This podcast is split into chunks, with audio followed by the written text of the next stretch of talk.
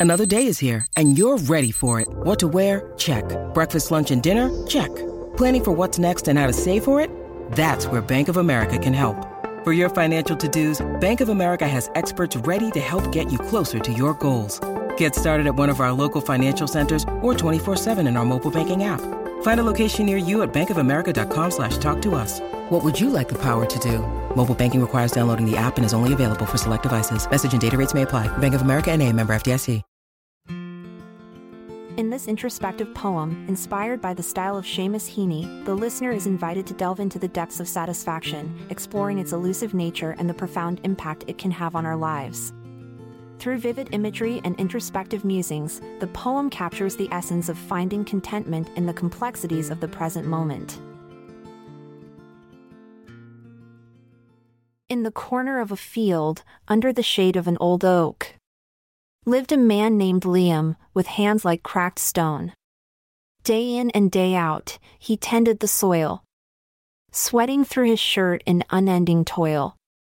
With each swing of his spade, he burrowed deep, sowing seeds of hope in the damp earth's keep. His weathered face etched with lines of years, eyes crinkling, reflecting life's joys and fears.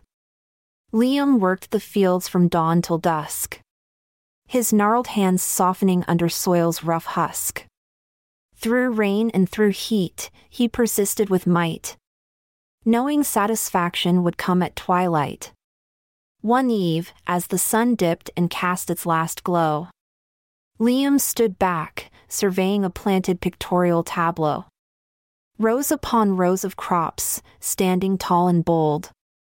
Each leaf an affirmation, each shoot a story told. As dusk settled in, Liam sank onto a moss covered stone. His weary bones resting, but his spirit still known. The wind whispered secrets through the rustling leaves. And the world seemed to pause, as if to receive. In silence, Liam closed his eyes, feeling serene. His body attuned to the whispers of nature's unseen.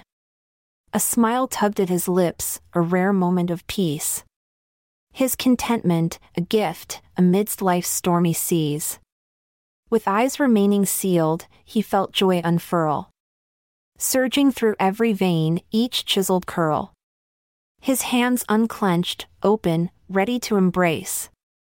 The satisfaction blossoming within his sacred space.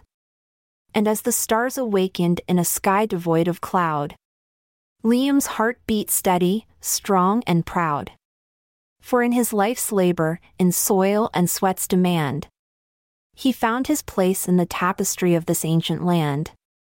So, in that corner of a field, under the oak's watchful gaze, Liam found solace where contentment forever lays.